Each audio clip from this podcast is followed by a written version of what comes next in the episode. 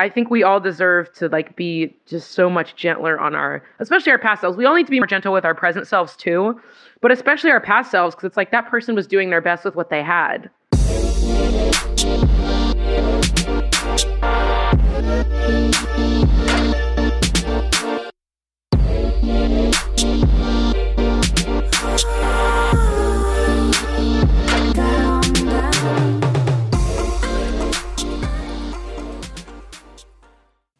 Hello, my lovely listeners, and welcome to Why Not Both, the podcast dedicated to exploring the ways that we can lead our best creative, passionate, multifaceted lives. You might have noticed, or perhaps if you're new, you haven't, and that's cool. Uh, over the last several years, I've had the chance to interview over a hundred creative, inspiring, lightly unhinged, just beautiful artists and writers and musicians.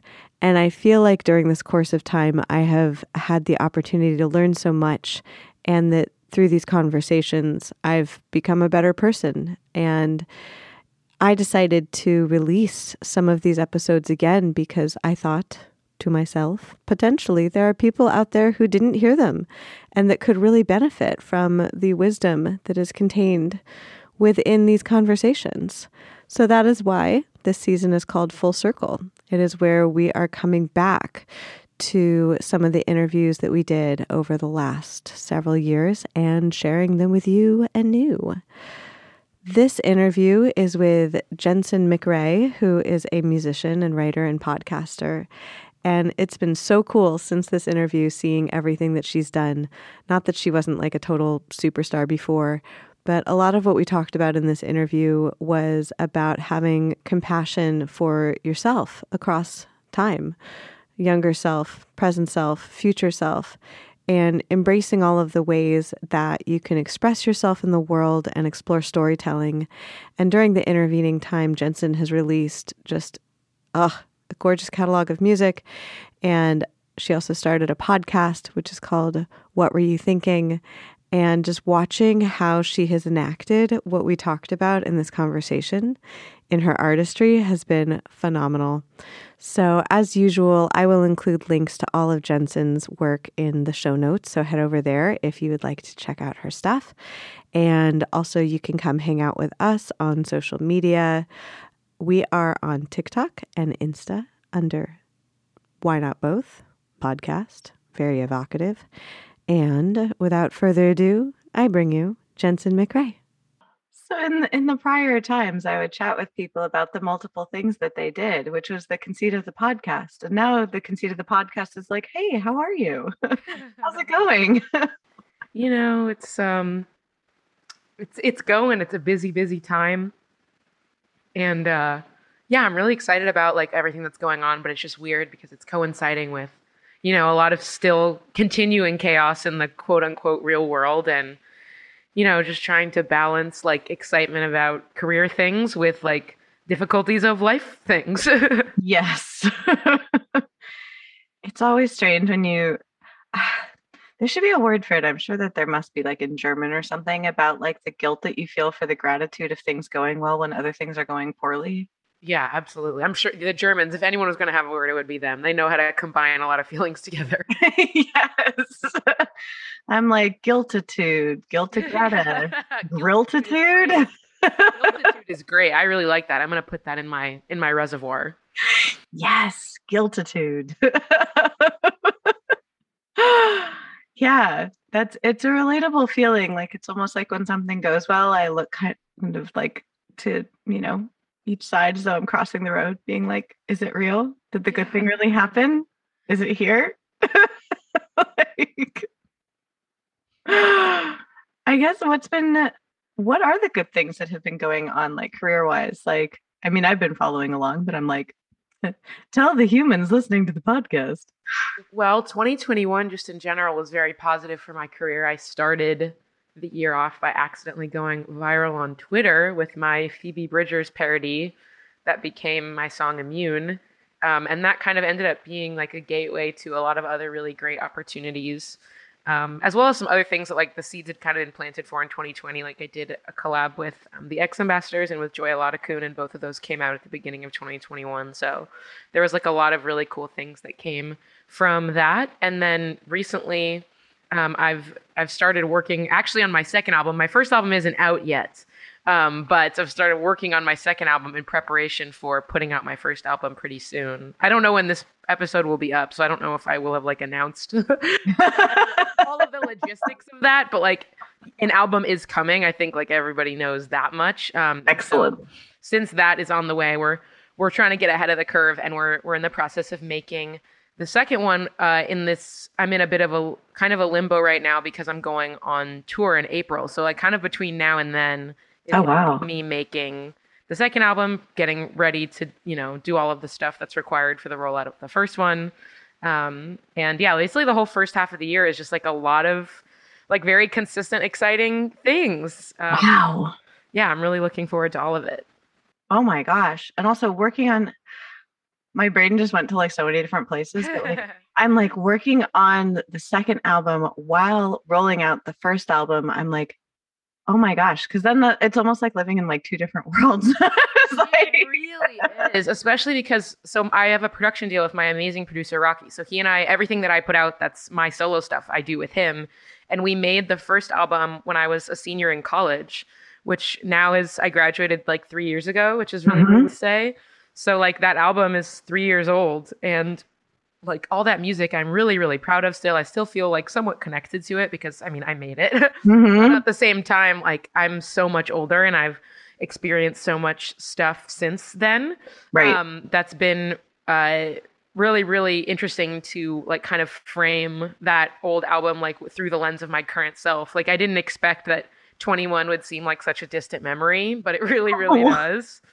Uh, at 24, I feel like such a diff- I feel like that's very natural, I guess, for your 20s. Like every year, you feel like you're like the the growth is very steep, and then my yes. hope is that I guess it levels off a little bit. I want to grow and change for the rest of my life, but hopefully not at such a steep. um, it's been enough. It's an to quote one of my favorite TikTok audios. It's enough slices. Yeah.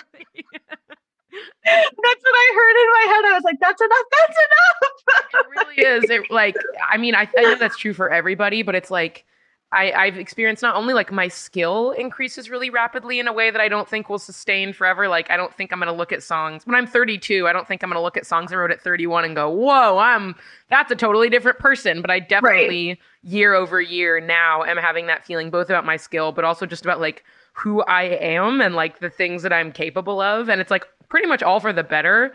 But the yeah, the experience of looking at my old music and now being in the process of like I mean playing it for at least the next year live when I've been thinking about it for the previous 3 is really yeah. exciting because I've been wanting to put it out, but it's also interesting. Like I'm gonna be this like wry wise narrator narrating my own story, which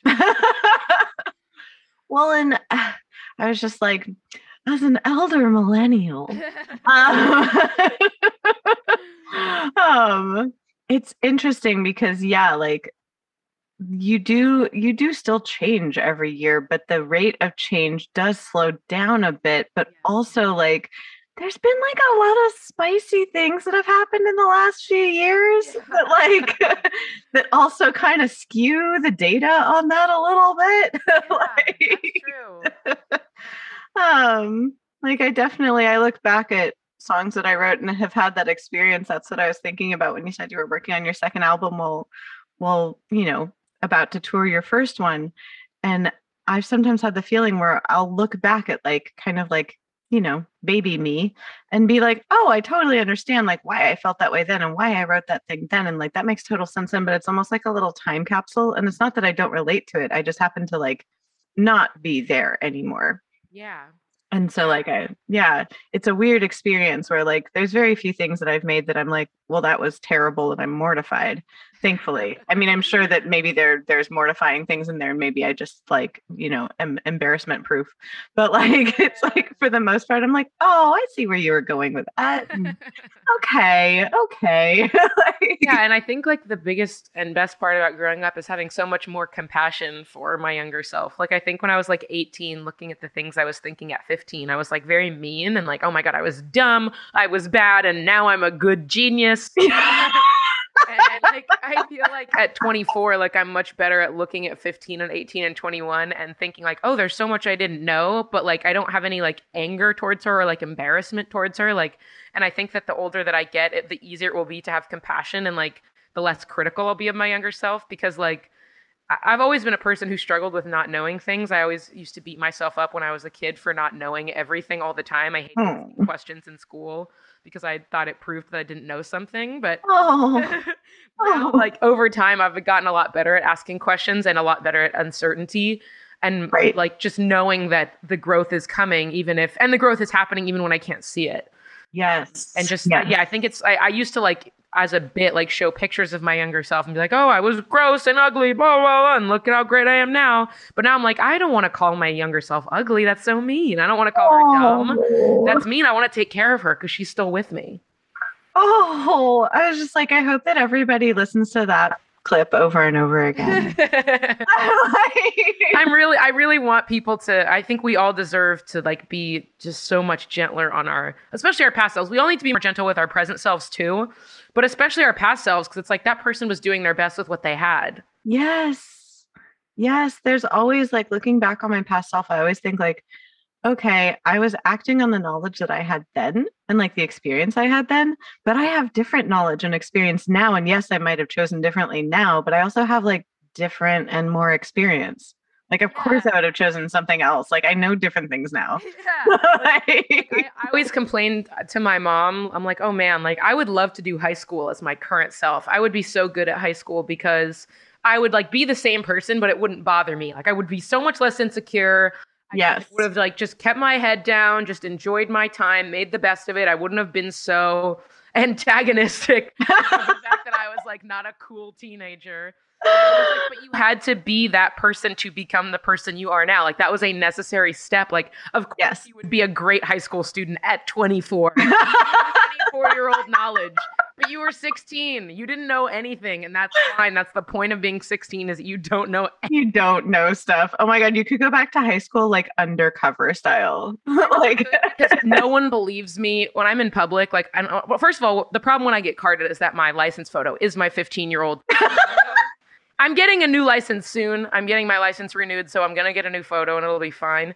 But I, whenever I get carded, people are like, that's not you. And I'm like, yes, it is. And they're like, you're not over 21. I'm like, I swear to God, I am a grown woman. I just have a very round face. Oh my God. Okay. Get it. I'm like, hi.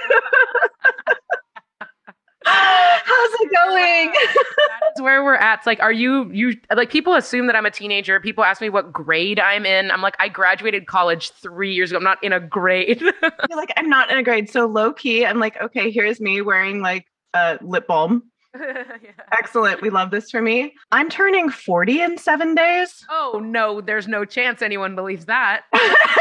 and like, I I call it now um, immortal bog witch energy. like because I thought throughout my 20s, I was just like, ah, this is so annoying. Everyone thinks I'm a teenager. And then in my 30s, I was like, ah, this is so annoying. Like people still think I'm a teenager. like, and now I'm about to enter a new decade. And I'm like, you know, at least people ask me what college I go to. At least now they think I'm in college. Yeah, we're like, in the world. and like it just it becomes like for me, and I don't know if this will carry through for you, but it becomes kind of a fun game because it defies people's expectations. Because like they see you as like this little fluffy bunny person and like i have like the round face and like you know the uh, i my other option of hair by the way the one time i tried to cut my hair shorter it just went outward of course same um same boat yeah yeah it's like yeah, basically Eastern European Jewish hair. Just it only goes outward. like, mom is my mom is an Eastern European Jew, and that is the hair that she gave to me. And it's just not. It's you gotta you gotta grow it out if you don't want it going sideways. yes. Someone's like, wow, how did you choose to have like such long mermaid hair? I'm like, the other choice was not good. The other choice was It's bad. a square. yes. And so it's like between the two of those, like it's just fun because people perceive you in a certain way. And then you get to kind of play with those expectations. Think I mean, obviously, like our our culture, for for better or for worse, mainly for worse, like really overvalues youth. Um, and I think, like on the one hand, obviously, yes, like it's frustrating to have people. I feel like maybe take me less seriously when they assume that I'm younger. But on the other hand, like you know, in the in a in a society that values youth, like I will have access to a little bit more of that currency. And I know that like as I age, like it's very easy for me to talk about like oh i'm excited to age because i like don't actually know what that's going to entail like it's possible that like the signs of aging that i bear will look different for other people Mhm. um, and so i'm like but because i've always felt like my appearance was like a less important part of who i was like whether i remain looking exactly like this or whether i like rapidly start aging at some point like i'm just like not super concerned Right. um, because I feel like being being that weird teenager in high school and like being outcast, like it prepares you for any possible future where like you cannot, you can no longer use your looks as any form of currency. Bingo. Like it gives you, it's almost like this weird audacity where, like, since you had to develop a personality, Like, you continue having one. yeah, my Like, joke, my joke when I was for well, I guess it's still my my bit now, but it's like there's like people who were pretty, they're people who become attractive as they enter adulthood, and then people who are attractive their whole life, and the people who are attracted for their whole life never had to learn a trade. Like, I think if you if you have any pure if you have any awkward phase, like that was the time when you learned your trade.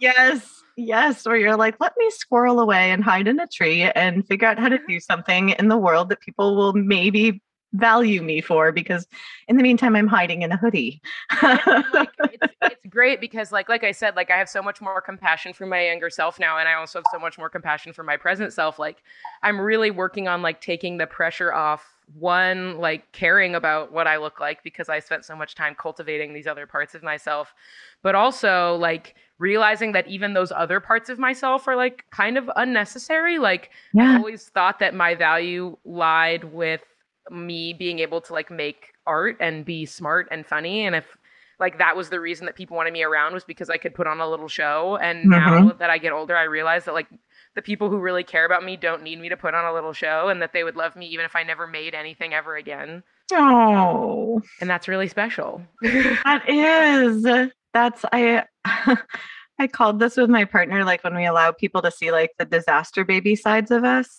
Yeah. Like that's it. it like that first moment when it's like you kind of see oh yeah. Oh okay. Like, that that's that's really when when the love and compassion comes out when you're just like why are you crying? Oh i'm crying because you were nice to me. Oh. Oh okay. Like, yeah.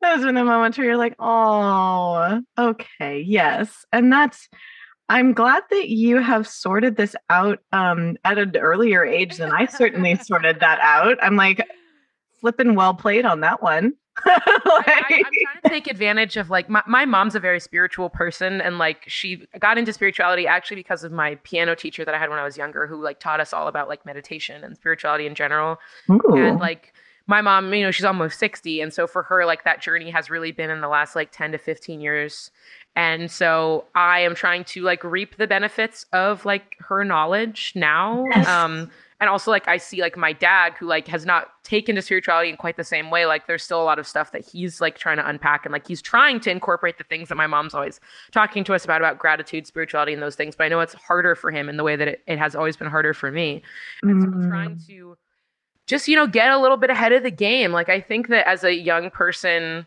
i mean i feel like i know people often who are like your 20s are for like being a disaster and not knowing what's going on and i think that's really helpful as a mantra for when you're working hard and things are not materializing the way that you would like but i think it Mhm. can be a real crutch to like not work on yourself because Right. you're like oh well it doesn't matter i have so much time i'm only 20 whatever.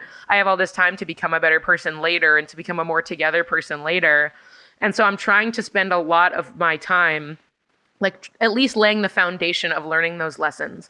So I don't mm-hmm. spend the, my entire adult life not learning things that like I already kind of knew when I was younger. Like I'm trying like to the mm-hmm. point about like oh I would make different decisions in my teens with the information I have now. I'm also trying to make different decisions now than the Right. decisions I would have made when I was a teenager. Like I see myself slipping back into old patterns all the time. Like I'm a pretty anxious person and so I try like when I'm having anxiety about something that's like an old thing, like something that plagued me when I was a kid. It's like, well, I have better information now. I have better coping coping mechanisms now and better tools how can I use those to make different and better decisions for the girl who can't because it's oh. already happened to her.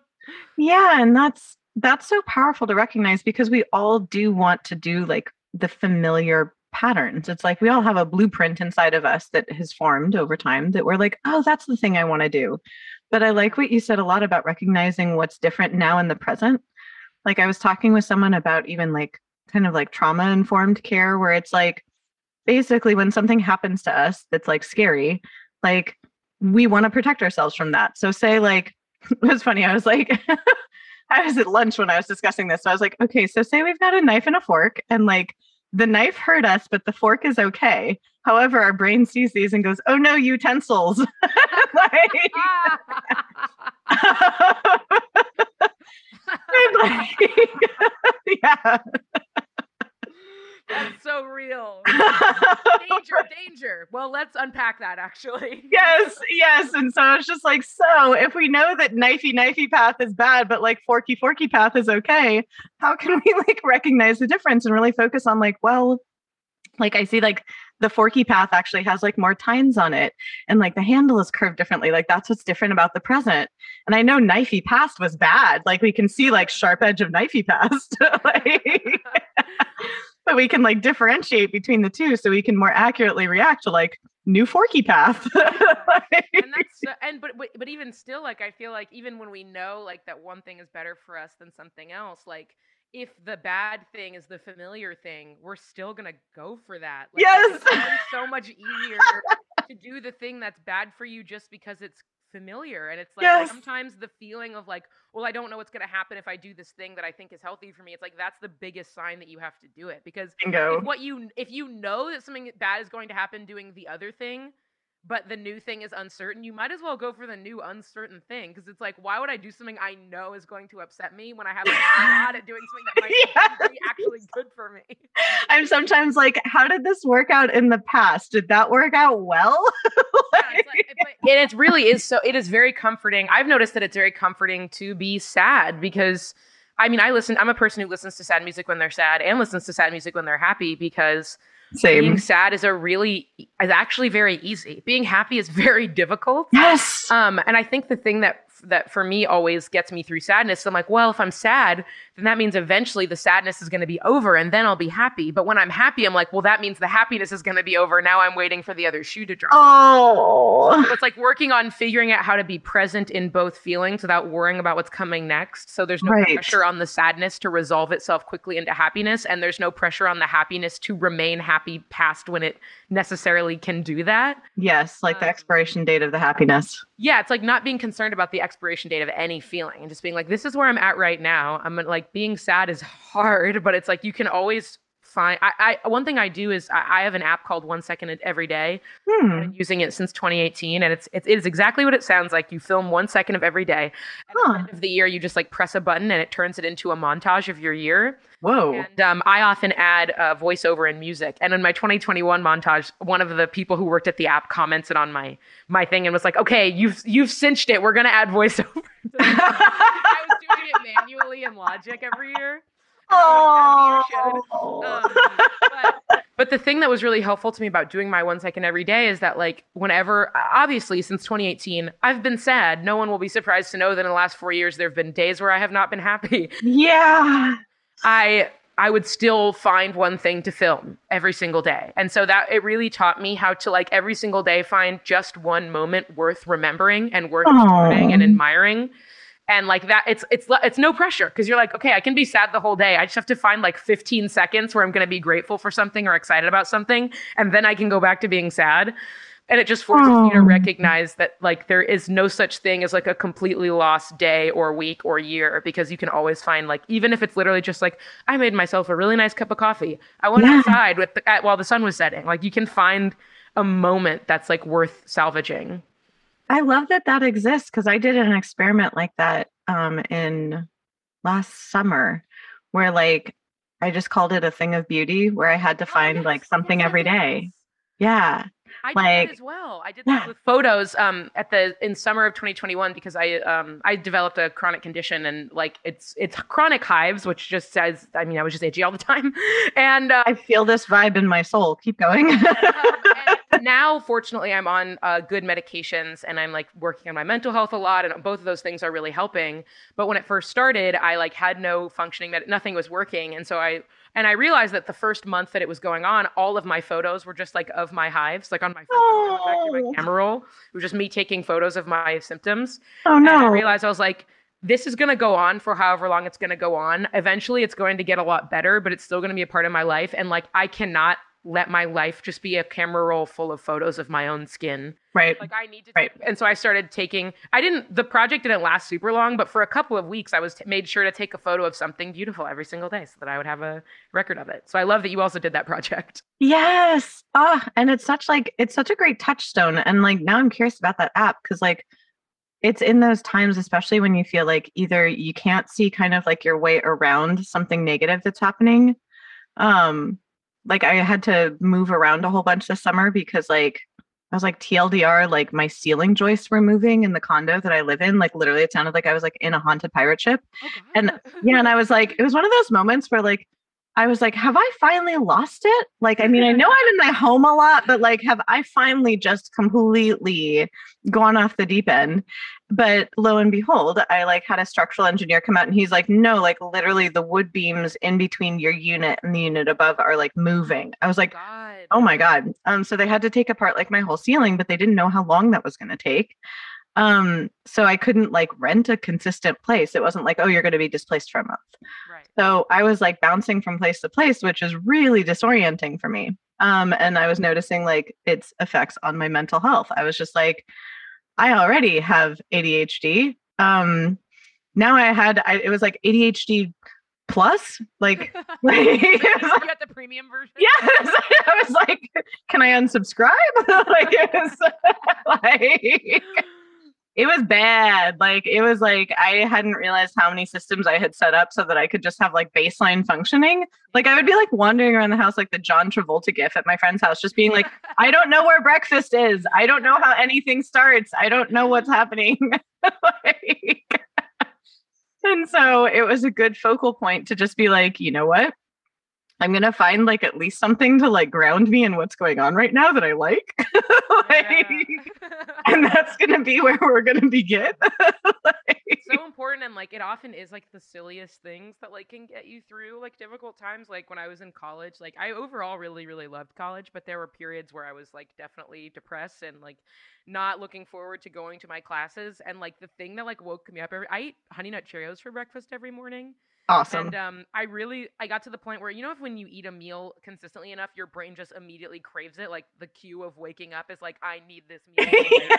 yes. And so I started looking forward so much to my bowl of Honey Nut Cheerios every morning that like it would motivate me to wake up and like get out of bed. And like that was all I needed to like start the day was the knowledge that I was going to have my Honey Nut Cheerios like and I would have my like hour before classes started to like watch New Girl on my computer and eat the Cheerios. Yes. It was like the Garrett because like no matter what I had at school, like if I had a midterm, if I had something that stressed me out, if there was a person I didn't want to see, it was like, but I know that for the first hour of the day, I am going yes. to be in my tiny little apartment eating my honey nut Cheerios at my desk. Mm-hmm. And so everything I think is gonna be just fine. that yes, that's like the importance almost of like personal ritual. Yes like, I've been advocating for this for people for a long time because I hadn't realized even how many rituals I had until like uh, they were disrupted. yeah, when you're, I, I think about that a lot for some reason. Like when I'm going through my morning routine, like my mom got me an espresso for Christmas. And so, of course, every day since then, I have been making one or two very large lattes in my home every day. Excellent. Um, and I, when I, I used to have a slightly different morning routine before I had the coffee machine, I would make tea, but I always like did everything in a very specific order and I like timed it out. It's like, oh, I'm going to brush my teeth while the hot water's steaming up because it's like exactly two minutes, however long it is Mhm. it takes. And I realized I was like, oh, if you dropped me in someone else's morning routine, I would have no idea what to do. And if you, th- if they were dropped in my morning routine, they would have no idea what to do. I'm like, oh, my life is easy and like my routines make total sense. But I like think about if someone who wasn't a musician like received like the emails I received or like was put in a studio, they would be so overwhelmed and stressed out yes.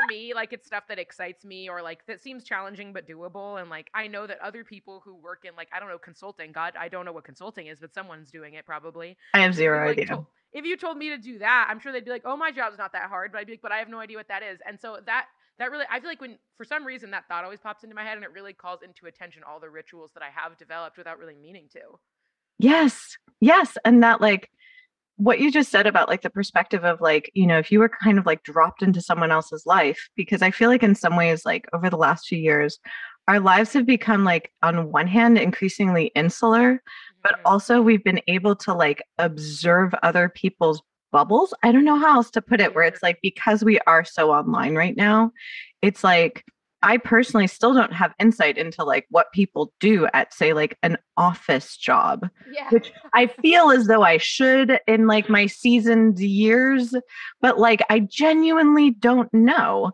But I do have more insight now into the things that people have shared about like either their rituals or their artistic practices or about like like I've been watching so much content online about people explaining about like their mental health things. Like I have so much more insight into so many more things, but there's always like things that I'm like that's just kind of unknowable to me. Like I don't know what that experience is like at all. And I think it's like I think because of the internet and like like especially like I'll, I guess I'll say my generation's like obsession with authenticity. Like Gen Z is like very savvy about like when people are being fake or when we're being fed things that are like not 100% real. right. And like on the one hand that's kind of good because like we're not as susceptible to advertising and like you know we're not a lot of Gen Z is questioning of capitalism which is really exciting and like all of those things are good but on the other hand it's like we have there's this expectation that people are always going to be 100% themselves and this idea that it's possible to like know someone with whom you have a parasocial relationship which like oh my god, yes. can't.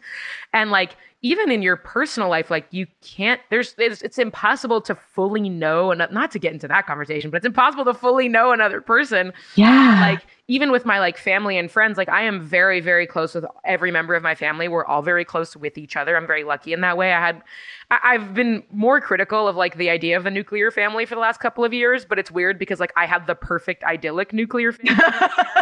Are still married and in love and obsessed with each other and like my dad works and my mom stayed home and like me and my brothers are all best friends. Like i fully hit the jackpot on that. Um but i it, i even though we're all very close to each other i think constantly about how like you i they don't fully fully know me like the only person Yeah. who fully fully 100% knows me is me and that is right. and it's it, i think the internet is forcing us to push up against that because we have this unprecedented access into other people's minds and lives but we still don't know everything and then we and we get we get mad so when people do things that disappoint us the masses get angry because like this goes against the idea that i had of you and it's like well why did you think that you had a complete idea of a person that you've never met or that you barely know Right. And that I've been exploring parasocial relationships just in general. Like, I'm so glad you brought that up.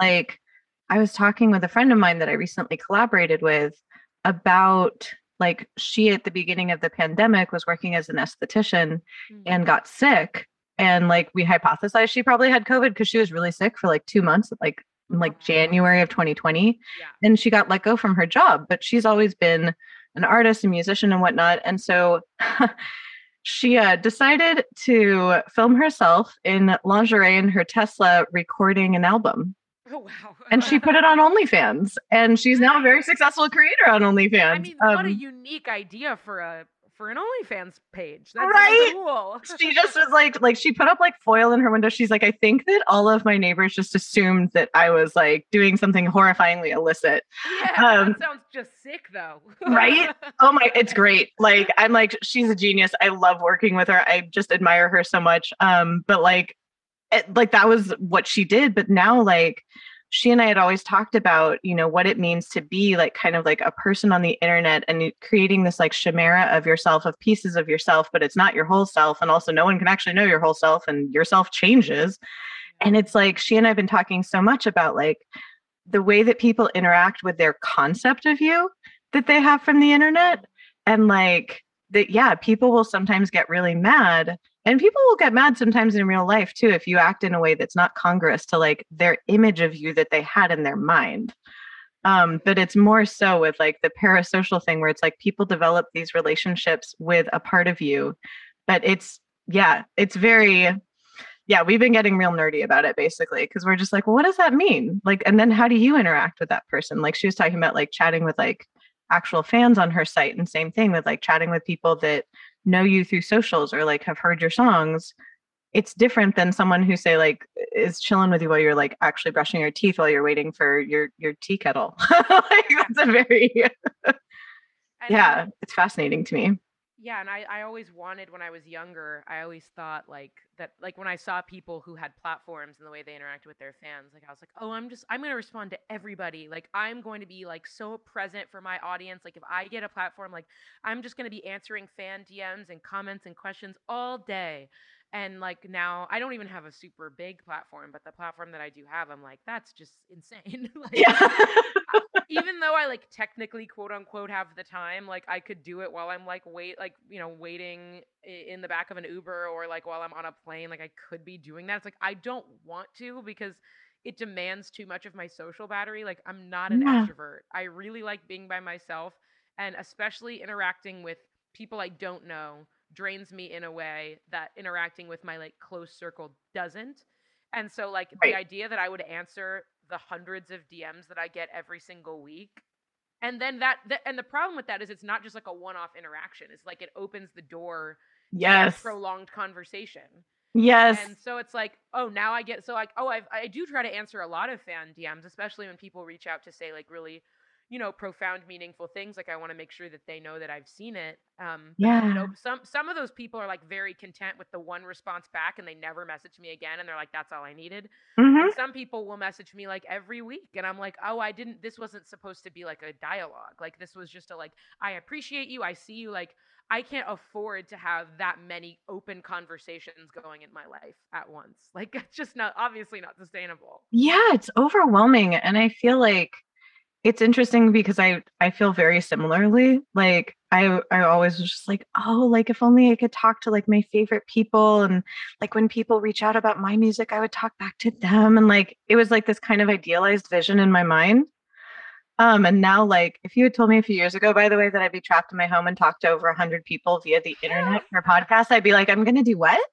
Like Yeah. because bizarrely i have gotten to talk to like my favorite people and then other people listen to those conversations and i'm like what wow that was my valley girl roots coming out that was pretty funny i was just like yes i am indeed from the valley Me too. amazing my parents sent me to buckley um Wow. where then like I hated it so much. And the one time I got in trouble was because in first grade, I was doing a sixth grader's homework for fun on a dare. So they were like, okay, maybe this isn't the school for you. Um, so they sent me to Sierra Canyon. my Um, little brother went. oh my God. Yeah, I went to so me and my older brother went to the Mirman school. oh my God. You know about Mirman? Uh, yeah, because then, uh, spoiler alert, I then went to Harvard Westlake for seventh through 12th grade. So did I. Wait, what are you talking about? When What? did you graduate? oh my God. What do you mean? I was like, I wanted to go to Taft because at Harvard Westlake it was so Harvard Westlake, and I was like, no, I want the exotic experience of like No, whatever Taft is. The same. I literally was. I told we would drive by Taft, and I would tell my parents like, oh, like I could have gone there and like been a public school kid and would have been. aw-" They're like, you would have been so viciously bullied.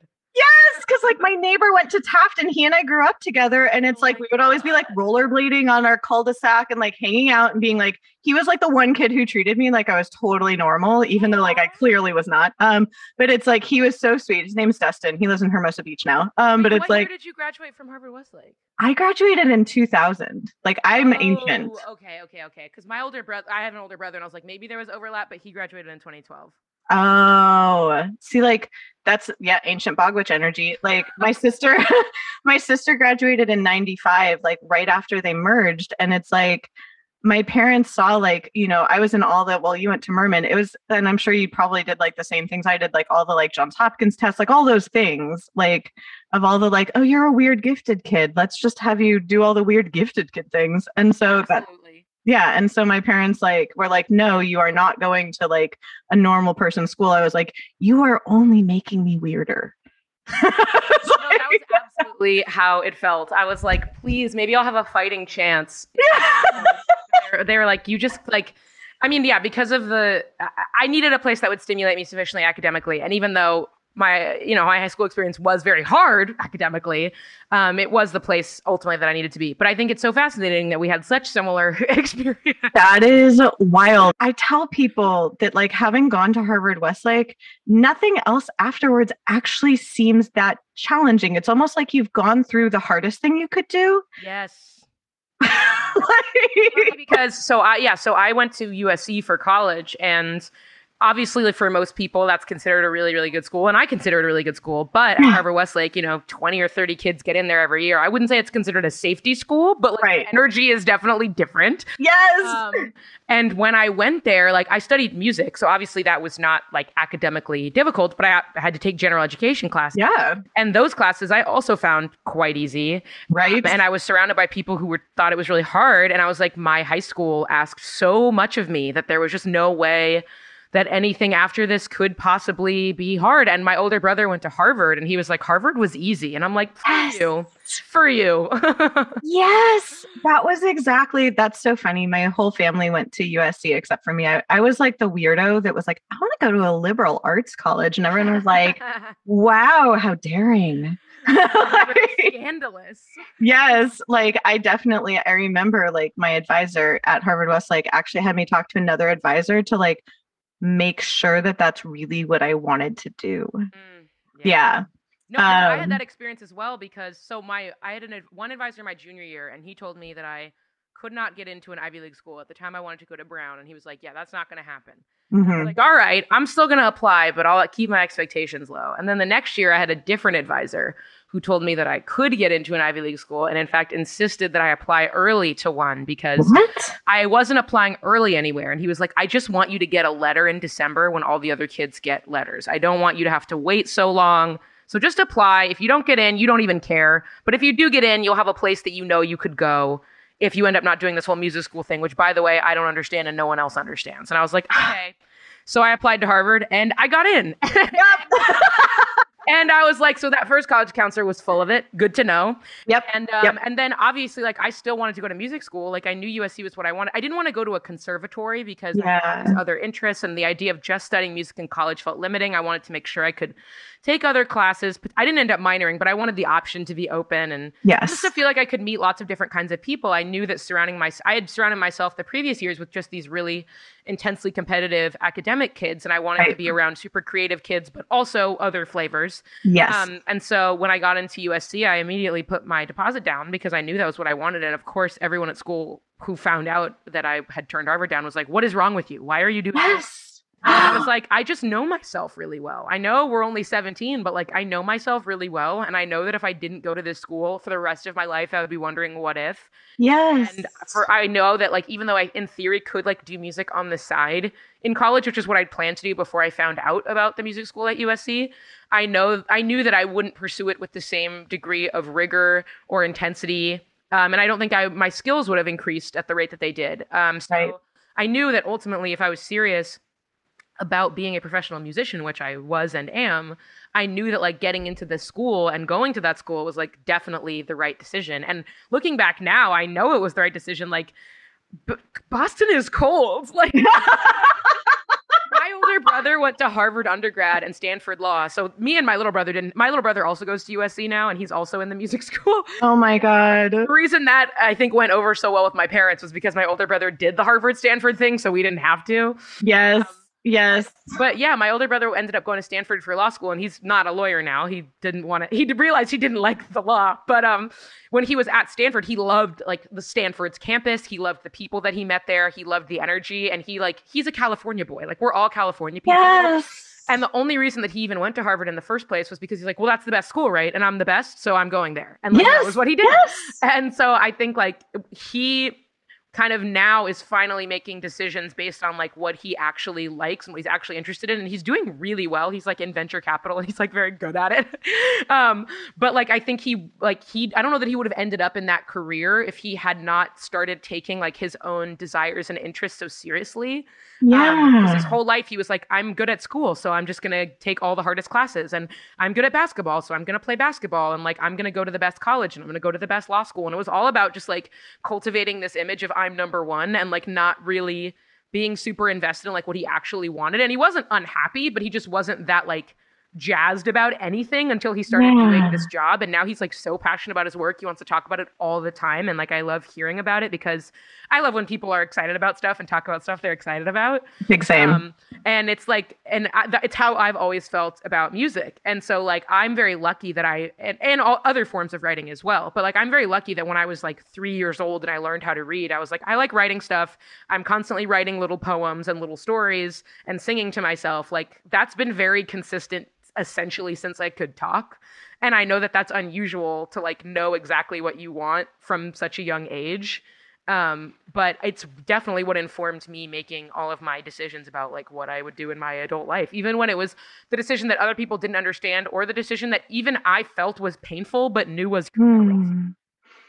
I'm like, so in creepy news, we had parallel childhoods. Yes. Um, I was like, I was just like, this is spooky. It feels like you're reading my tea leaves and I my journal. like 15 years behind.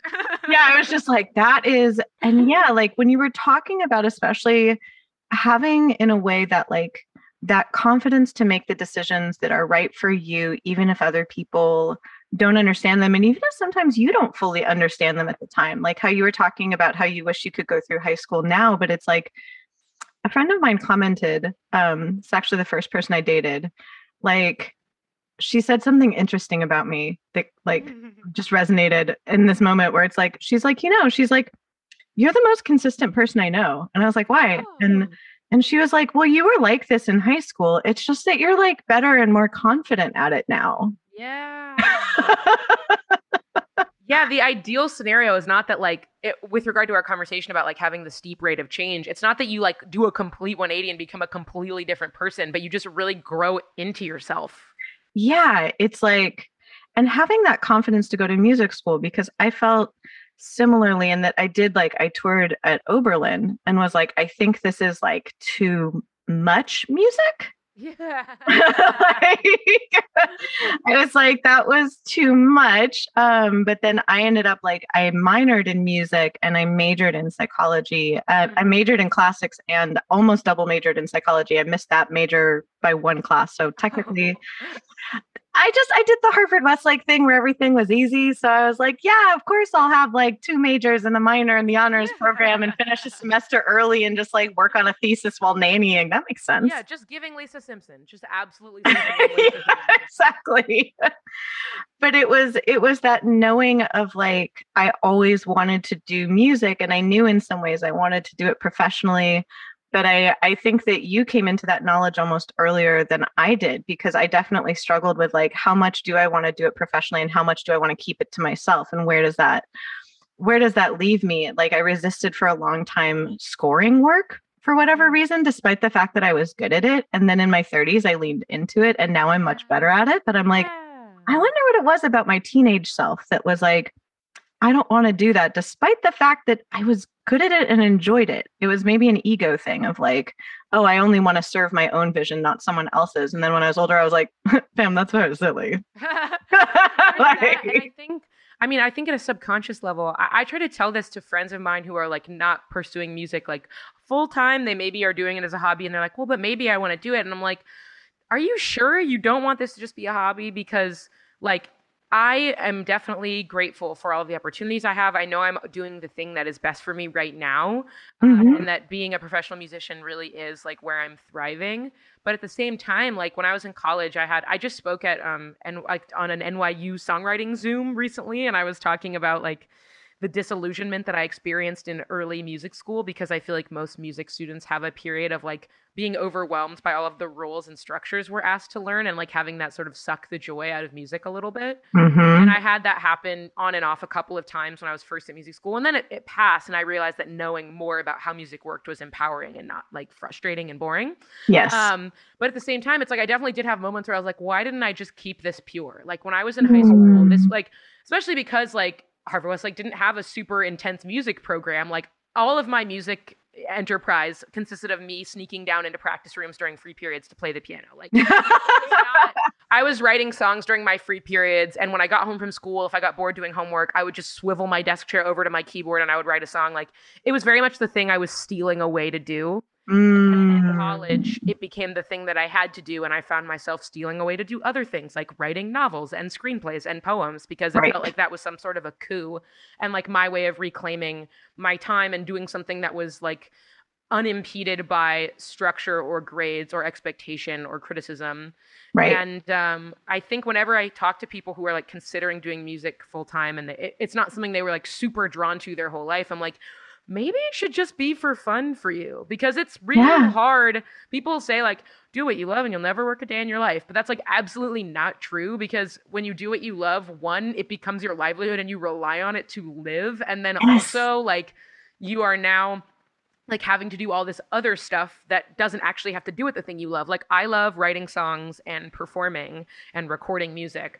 I don't love like doing my like weird music taxes and I don't love like and I don't love like having like sometimes I have really exciting creative meetings and sometimes I have meetings about logistics that make me want to go to sleep. Mhm. Sometimes I have sessions with people that I'm like, oh, this person and I are not clicking, but I have to be here for another five hours because like that's just what you do. And like, yeah, there's definitely moments where I'm like, well, this sucks. But ultimately, what I realized in college is like every job is work. And every time I was like over romanticizing, like, oh, maybe I should just go get a PhD in English literature. Maybe I should go work in a bookstore in Oregon. Maybe that's what I really want to do. Every time I would have those epiphanies, I'd be like, oh, that stuff would also involve doing a lot of work. And I think Yep. the ratio of fun to work would be worse Yep. than music. So like that that's my advice for all the kids listening is every single job has parts that suck and you just have to figure out what which parts that suck are you willing to tolerate? And also what's got the best bang for your buck? What has the best ratio of Oh, fun yeah. to sucking? Because there's no perfect scenario just as like what, there's no perfect relationship there's no perfect job there's no perfect house like any thing that you bring into your life that you're going to live inside of whether that's like literal or metaphysical like there's going to be parts of it that are bad and it's like you just have to figure out like oh at what point does the bad start to outweigh the good and then at that point then you can make a change but you're never going to find something that has nothing bad in it Oh yeah. And also that that might fluctuate over time. Like there might be a time that you're just like, you know what I actually really want is a PhD in English literature. and it's like you could go and do that. Like that's I mean, it's funny cuz like that was originally the conceit of why I even started chatting with people on this podcast was that like obviously like you might have noticed I'm a musician. Um, But like in the midst of this I realized I really liked teaching and I liked helping people and all this stuff. So I actually I got a master's in clinical psychology because because what else is a Harvard Westlake kid going to do other than get a backup master's? no i'm totally Um, masters at some point it's on the agenda still Oh yeah, it it was fun. It was and it was the same thing where people are like, "This is hard," and I'm like, "Ha." like you're funny. I just wrote a five page paper by like sneezing on this tissue. Um, but like, um, but yeah, like, and then I was like, well, why don't I open my own psych practice? And sure enough, I did. And then the pandemic happened, and now I have a staff of like seven people. Um, that it was kind of funny. Someone was like, "What was your what was your business plan?" And I analogized it to a friend of mine had said. Um, they were like, "Imagine you were the first person who ever did the conga," and I was like, "Well, how do you mean?" And they were like, "Imagine you're at a party and someone says, "Grab my butt, don't ask questions." Like, I'm like, I feel like that's how my business went, really. that's an excellent that is an excellent analogy for most times you're doing something that no one has ever done before. Yes. to do something really weird and you're like, trust me, just trust me. Yeah. Yeah. And so it's like if you had said to me yet again of like, you know, this is how these few years are gonna go, it's like you're gonna be scoring some like really interesting video art. You're also gonna be releasing your own music and learning to produce for other people. But low key, you're also gonna have like a group therapy practice. I'd be like, what huh? That's too many things. yeah, I'm just like that doesn't make any sense. Um, but it's like you're allowed to do those things, and like I'm always so intrigued by people who like you're currently on like the 100% like professional musician path, and it's so interesting to me because sometimes people are like 100% in one thing, or you can be like like 20% in five things, and like all of those models are valid. I'm always so fascinated by like when people are for certain seasons like dedicated to one thing and then other seasons they're like these seven things these are my chaos emeralds. These are like yes, i'm really I, i'll first of all thank you for that reference. I off i tweeted a picture of i think it was at the inauguration last year of like lady gaga going up to joe biden and i think i tweeted gaga chuckled you mean the chaos emeralds? Got a good amount of love but some people like, what is that? And i was like oh so you didn't read the obama and sonic the hedgehog fan fiction got yeah exactly um, but anyway, I was just like, you're clearly not as online as we are. I'm, I'm, so chronically online; it's not good. Um, but but yeah, I am. I, I'm really working towards that season of having my my hand in like multiple different things and like I actually had a really great conversation my sophomore year of college with one of my professors. That was like during one of my periods of disillusionment when I was like, do I want to change majors? Like, yeah, working. And he was my songwriting professor, my performance professor, and my private vocal teacher. So like we, oh my goodness, a lot. Shout out to Sean Holt, my guru and best friend. Um, I was in his office for a voice lesson, which our voice lessons we did a few things where he was like, "This is how you don't destroy your voice," and then the rest of our lessons were just him like telling me what life was about. Oh. And one of our sessions, I think it was like the day after like a performance class where I'd like had a hard time. And I was like, you know, like everyone in this program, like it was a small program. You'd only have like 20 people in the pop program at USC. And I was like, yeah. everyone in this program is like so dedicated. They literally like eat, sleep, and breathe music. They're so obsessed with gear. They're so obsessed with like weird jazz. They've heard of so many artists they've never heard of. They love their DAWs. They're always telling me about plugins. And I'm like, I don't really care about any of that. I only really care about like lyrics. Like I just love writing song lyrics as a vehicle to tell stories. And like sometimes there'll be a really especially beautiful string section or a really great guitar part and like I'll get excited about it, but overall music to me is about storytelling and like that's why I'm here. Mm-hmm. I have all these other outlets for storytelling. Like I really love writing fiction. I really love writing screenplays and poetry and I don't want to give those things up, but I also don't know if I should stay in this program where I'm like not giving it 150% of my attention when I have all this other stuff. And I was worried he was going to be like, yeah, you know, that's not going to cut it. And he was, his response was the complete opposite. He was like, don't make yourself small. Hmm. Like, do not re- shrink all of your interests down. Like, don't let go of any of that. All of that makes you who you are. And it's all important to you and you're good at it. So keep doing it. Like, you can be a musician who has other things that they're passionate about. You don't have to be all in. Yeah. And it was so liberating. And then also in one of our songwriting classes, he was telling everybody, he would always drop pearls of wisdom like this, but he was like, musician is not who you are, it is what you do. And it was so, he was like, I don't want you to feel as if, you know, if the, you hit a hiccup in your career, you get fired, you have a dry spell of not getting gigs, right? Do it like you're not. It's not like you you have not lost your identity in that scenario. It's just your job, and right? You can still make music even if you're not doing it for a job. Like it is not it, it is just what you do. It is not the core thing of who you are. And if you lost it for whatever reason, you would still be a full, complete person. Yes. And it's like, it was so freeing. Both of those like wisdoms were so freeing because I realized like, I, it's actually totally okay that there's all this other stuff I want to do. And I'm now realizing like, I'm def, I definitely feel like for the next five to 10 years, like performing, recording, touring, writing, all of that stuff is going to be happening for sure. Yes. And then after that, I don't know. I don't know. Yeah. We'll see. I don't know. Yeah. And giving yourself that space to like allow for change. Like when you were talking about the like, yeah, sometimes when you do something new, it actually is uncomfortable just because it's new. um, but making space for that, that like, like I don't know how I'm gonna necessarily feel either in like 10 years. Like it's one of those things where I can maybe like anticipate a, like a few constants, but it, I always try to leave space for like, what if something surprises me? What if something catches my interest? What if there's parts of myself I haven't explored yet? What if there's parts of the world I want to explore? It's like that is the realest one for me because I, since I grew up in LA and then I went to college in LA and I live in. LA now, I've never lived anywhere else. And I always thought that I would definitely live in LA my whole life, even though I want to like travel. I love to travel and I plan on doing more of that as it becomes more likely that that's possible. right. I love to travel and I plan on doing a lot of it. But I always was like, oh, but LA is home. LA is where I'm going to come back to if I ever get married and have kids. LA is where that's going to happen. Mhm. But I realized the other day, I was like, I that doesn't have to be true. Like, I love my family. I'm very close to them and I want to live close to them. But if like ultimately, like, I mean, I'm obsessed with London. I really want to live there one day. Mhm. Like, if I go there for three months to work on an album and I decide I don't want to leave, I can just stay. You're allowed to stay there. I'm literally in my 20s and can do anything right now. Uh-huh.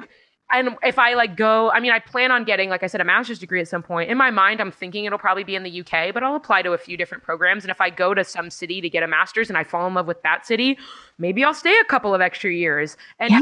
maybe ultimately, where I move to next, like maybe I'll live there for five years and then come back. Like nothing is fixed. Yeah. Like all of this stuff that I thought was like for sure going to happen, like I realized was just kind of suffocating me. And I'm really excited about the pro. Like I like my deal with my label is for three albums. So I'm like, okay, I can foresee three albums into the future. That is what I can forecast. And after that, it's like maybe I will move. Maybe I'll literally stop doing music completely. Maybe I'll just take a five year hiatus and then put out an album independently. Like I have no idea. And I'm like, for the first time in my life, I'm genuinely totally fine with that. Yeah. Like it's it's one of those things where you're like, this is like terrifying, but also so exciting. because you're like, because like I didn't Yeah. give myself that permission, and I honestly I'm glad I didn't do it when I was a teenager. Like I think if I'd gone outside of LA for college, even to like another part of California, like, Mhm. but I think I wasn't ready when I was 17 years old. Like I Mm. was very like I was I'm a very late bloomer in like every single respect, and like I just like wasn't ready to be alone and on my own. Like I'm really glad I was able to go home and see my family like every weekend. Like. oh, I finally feel like I'm in a place where like I could totally live for three or six months in another city or even another country. And like I think I could just do it. Like I think I would just make it work. yeah. It's like maybe like that is it's a good thing that I spent all this time in LA because it like gave me the foundation I need to just try other stuff. And maybe I'll move somewhere else and I'll be like, oh no, LA's the one. And I'll but oh, I'll know. But at least I'll know. It's supposed to be like, I'm pretty sure LA is the only place I want to live. It's like, I want to live in Brooklyn for a couple of months. I want to live Yeah. in London for a few months. Like, maybe I should go live in Amsterdam. Like, maybe I should live in Spain. Like, I should relearn Spanish and move to Spain. Like, I don't know. yeah. That's the best part about like, I mean, I'm obviously biased, um, but it's like one of the best parts of leaving LA for a little bit is actually the coming back to LA. um because so far i have i have never been somewhere that's like la and other people have commented on that for better or worse um but it's like i remember because i went to college up in washington i went to the university of puget sound which Mhm. like is a tiny tiny liberal arts college um i wanted the opposite of harvard westlake just to be contrarian i guess yes. um, and so I went to like this like wonderful like school in the woods. Um, and it was there's a lot of trees and it was very misty. Um, and a lot of people ended up like settling in Tacoma that I went to school with, and like some people went up to Seattle and some people went to Portland. And I remember when I was like in my senior year, I was just like, you know, I feel like I went on my like sabbatical from Los Angeles Hmm. and now I'm ready to come back and also experience Los Angeles having left and also like I mean it's not like you're a full grown person at 21 um but it's like to come back as like an adult instead of experiencing LA through like kid eyes and then teenager eyes I was like Yeah. I want to experience LA through like adult eyes and see like what I see. And there are other cities that have resonated with me. Like strangely enough, like I could totally see myself living in Reykjavik, which I would have never anticipated. But like when I went there, like I've been there a few times now, it was the weirdest experience. I like got off the plane and I like took the bus into the city and it was completely dark. So it was in winter. And so it's like literally like you're like driving through blackness and there's just wind. So I'm like, cool, I'm in like a, a black wind tunnel. This is weird. um, but like the sun was rising as we got into the city, and like, you know, then I ended up going to like where I was staying down by the harbor and like watching the sunrise over the harbor. And I felt at home, which is a weird thing to think about someplace you've never seen before on like the other side of the planet that looks kind of like an alien landscape, not gonna lie. um, but I felt very at home there and like I got to know the city immediately and I made friends there immediately. And I was just like, oh, okay, there's at least like one other place on this planet that I feel like, oh, this is like my place. Um, but it's very much like you have to go and explore that and like get a perspective on like where you've where you're from by leaving it for a little while. Yeah. Like- and like I, I know that like that like if my mom listens to this she'll be like how dare you because we're so close and like the idea of me spending more than like a couple days away from her is just like not on her agenda at all but i do think that like i just people always said like you have to leave your hometown and my i always felt like well it doesn't really count for me because my hometown's la Yes! so cool yes. and I don't know that I necessarily need to go for like a super long time, but like I think even if it was just like three months, like that would Yeah. be so powerful for someone who's literally never been away from home for longer than two weeks. Like that would be very powerful. It is. And it's true where it's like, like I said, I'm biased. Um, I feel exactly the same way where like I've been other places. And like I said, I could see myself living in Reykjavik like part time. I don't know if I'd live there like full time, frankly, but it's like we kind of have like everything here. And so it's hard to be like, if if we go to a different place, it's like then we can go really hard on like one or two aspects of a city or a location that are different than Los Angeles but like we we literally have this like kaleidoscopic range of things that like even if you did a new thing in LA every day every day before you died like you you still there'd be more things like there would be more things. there's more Los Angeles than there is of you and so it's like you just don't run out of like or at least I don't run out of like inspiration here it's just like there's always familiar things to explore there's always something novel to explore there's always and like I love bringing people to the city and seeing it through their eyes like yeah I'm kind of in love with Los Angeles and like I just can't I remember like when I was graduating high school and people were like, I'm so excited to go somewhere with real seasons. I hate LA. It's not even a real city. And I was just like,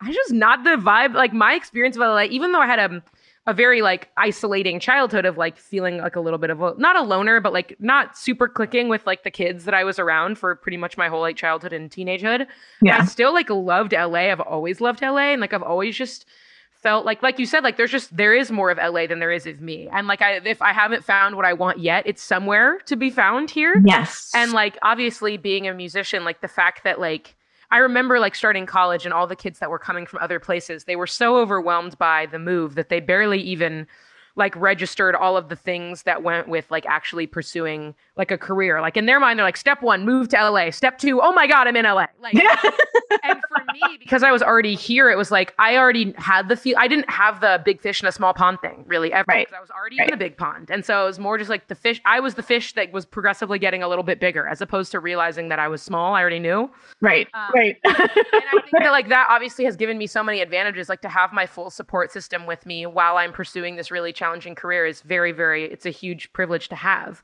Um, yes but yeah it was it it's it, it i've always had this like very uh i don't want to say romantic because that makes it sound like it's not realistic but like i've always had like a very positive relationship with the city of los angeles even though whenever there's like a bad fire or an earthquake i'm like why do i live here oh my god they, i shouldn't live here but then i but t- that passes after a few days so oh, yeah, I was I definitely was snarky at I think was it Epicenter in Silver Lake? It was like two days ago. There was an earthquake like just early enough in the morning that you wake up with that moment of qua. i didn't Um, i saw i saw that it happen Yeah, it was one of those things where like I just kind of like opened an eye and was like, do I hop on Twitter? Was that do I care enough? Like- the la conundrum of do i ask if that was an earthquake yes. And it was like just early enough. I remember it was kind of light outside, but not super light outside. I was just like, "Eh." And it's interesting to think about like coming from LA. And I just thought of the context of that, that it's like, in a time when we couldn't see anybody, the thing that went viral was you actually writing a snippet that was based on the image of another LA artist. yes, yes, yes, yes. That is something really interesting. I feel like part of my connection to Phoebe Bridgers, even though obviously most of it is she's just like really talented, is Yes. the LA thing. Like I, I really do see like, oh yeah, you grew up in Pasadena. Yes. Like I, I can tell. mm-hmm. and there's something very cool about like, yeah, just like knowing the same landmarks and stuff. Like obviously everyone knows about LA. It's not a secret. It's not an untold Right. secret, but like there's something about growing up here, like the level of intimacy that we have with it is like it's kind of rare. People always tell me I'm a unicorn Right. from here and it's like obviously I when I was growing up everyone I knew was from here. So I didn't realize that it was special. And now when I meet people they're like, "Oh, that's so crazy. Like what was it like?" I'm like, "I think like anywhere else." Like Yeah. I mean, I did grow up in the suburbs. It's not like I like lived at the Hollywood sign. Like, in the suburbs, like every other suburban kid. Um, but yeah, I, I feel like part of my connection to Phoebe Bridgers, and and anytime I find out an artist is from LA, it like really opens up their discography for me. I'm like, okay, I can kind of like Doja Cat. I think grew up in the Valley. too. yes. and I'm like, really? Okay. It's uh that's so interesting that you said that about even like your connection to Phoebe Bridgers because I feel the same way with like um with the artist Jenny Lewis where it's Mm. like because she's like a tiny bit older than me but not like a ton older than me and I remember seeing her like in movies when I was a kid and it's like the stuff that she writes like because she grew up not that far from where I grew up in the valley and like even just like going to acting classes as a kid and like just kind of that whole culture yeah. like it's so specific that like when i hear her songs even when she's not singing explicitly about los angeles it's like i feel a similar connection of just like okay this person understands this particular like kind of like this thread that's interwoven in my life too Yeah, there's there really is something about growing up in a place where everyone else wants to go. And I feel like um, probably a lot of people who are from New York feel the same way. And I remember in like the very beginning of my freshman year of college, like meeting people who were from Manhattan and being like, wow, man. and then people would hear that I was from LA and they'd be like, wow, Wow. Like, I can't possibly see it with this quite the same. I'm a very, I'm, I'm, I'm able to be mystical and I'm able to be magical even about things that are familiar to me, but obviously can't have quite the same mystique as someone who's just moved here like a week ago. It's Right. for them. For them, it feels so kinetic and and insane and unlike anything they've ever seen before. Um, and I, yeah, my, I realize like my opinion of New York is probably how a lot of people feel about LA. Like, oh, it's so intense and crazy, and I could never live there. It's Right. Bad. It's like, but if you grew up in Manhattan and you took the subway to school, you're like, yeah, that's just like what you do. Like, that's Yeah. how you get to school. yeah and like just the interplay of la to new york i remember i visited a friend of mine yeah this was in college because i had met her when i was studying abroad and uh, her family lived in manhattan and it's like they weren't home when i got there but they left like the instructions for how to like go up to their place Mhm. and so i'm like chilling in this like manhattan apartment and i was i was thinking to myself i was like i got this i totally got this like, and like I think I was like 19 or 20 at the time and I was like gonna like slice a bagel in their kitchen and I looked over and I didn't like really realize how close buildings were to each other and I looked over and there was like the window of another kitchen and there was a person in it and I definitely screamed and threw the bagel. Um person is too close to enjoy bagel consumption. yes, it was like just I malfunctioned and I was just like, "Oh, okay. Yeah, I don't got this." Um but That's, that's like so the opposite of LA. Like everything is so spread out. You would never like look over your shoulder and like see another person in their own kitchen. Like everything is Yes. spacious. Yes. And it was like the funniest moment where I was just like, they're probably like, just what happened to that? Is that person okay? Like, I'm I'm glad that I see the bagel like instead of the knife. Um, but Why did it's mer- like, why did that mermaid just throw a bagel? exactly.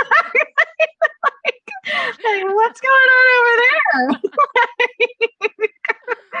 it was it was not a dignified moment. Um, but it's like thinking about how particular place is. I was also thinking about even the idea of like I don't know why it popped in my head, but like going viral on the internet in general because it's devoid of context. yeah. And like, I'm so curious about the people that were like listening to your Phoebe Bridgers, which then became your voice.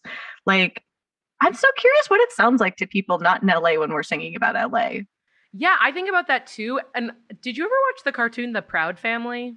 No. Okay, so there, it was on Disney Channel in like, I mean, it was like definitely like after your time. Like it was on in the early 2000s, like for like babies. Gotcha. Um, so it was for me. And um, it was for the little babies who don't remember 9 11. Yep. And, um, Yep.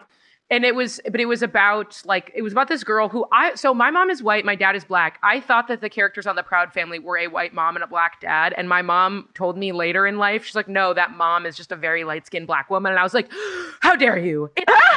It's, my family. and I was very confused. But the main character is Penny Proud, who is me. Um, but her, so first of all, her, one of her best friends on the show is named La Cienega Boulevardez. And I was thought that was such a hoot because I grew up like I t- took that street. You- It's a major street in LA, obviously. Oh my And, god. like, I thought that it was so funny. And then also there's a character named Wizard Kelly who you'll notice sounds similar to Magic Johnson. Mhm. all- so Wizard Kelly on the show had all of these like franchises. Like he had the Wizard Kelly like restaurant, gym, whatever, just as Magic Johnson had his TGI Fridays and Starbucks and 24 hour fitness. Oh my And god. Again, I thought that was so funny, but now as an adult, I'm like, who was that for? Like, only for children that like live in like a few neighborhoods of Los Angeles? Like, who would know about that? Like, I thought that was so weird. Maybe it was for the parents that were watching it with their children that it's like, hey, if you have to watch this over and over again, we're gonna we're gonna put in some Easter eggs for you. Easter eggs Yeah, and and Wizard Kelly was one of those car- famous cartoon characters who's too tall that you never see his face. Just, like, the bottom part of his body, um, which I loved. But yeah, I just thought that was so funny. Like, and it reminds me of like, yeah, when people talk about LA in pop culture, if you're not from here, like, does it all sort of run together to you? Is it all just like that's an LA reference? Do you are you not even aware that the reference is being made? Like, I Right. wonder. Right.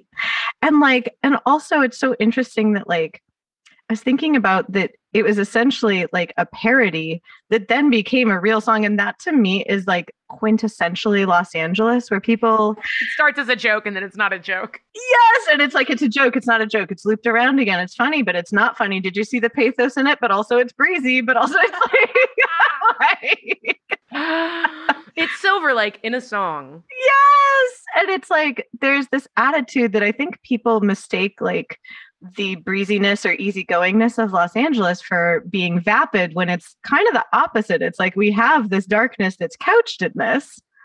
Yeah, Um. like I that like I mean it's just the same as like you made a joke of slipping into your Valley Girl accent. Like people really assume that like being from LA nece- necessarily means you're dumb and like I remember in college when I would meet people and they'd be like, "You don't seem like you're from LA," and I'd be like, "Well, what does that mean? Like, is it because I don't have blonde hair? Is it because I'm not doing enough yoga or drinking enough green juice? Like, LA Right. has three million, four million people in it. We have like hundreds of neighborhoods. Like, every, like there's so many different kinds of LAs, and like the idea, like especially on, on TikTok and stuff, when I see people talking about how much they hate LA because it's so fake and it's all influencers, I'm like, okay, so you're the problem. Like, Yes. like if you think LA is all influencers and it's fake, like you're only hanging out in like on like two streets. Like yes. there's so many different parts of this city. It's so racially diverse. There's such a diverse like income bracket background. Like there's such a diverse amount of religion. There's so much interesting art and food. Like there's no way to stereotype LA. It's too big. yes.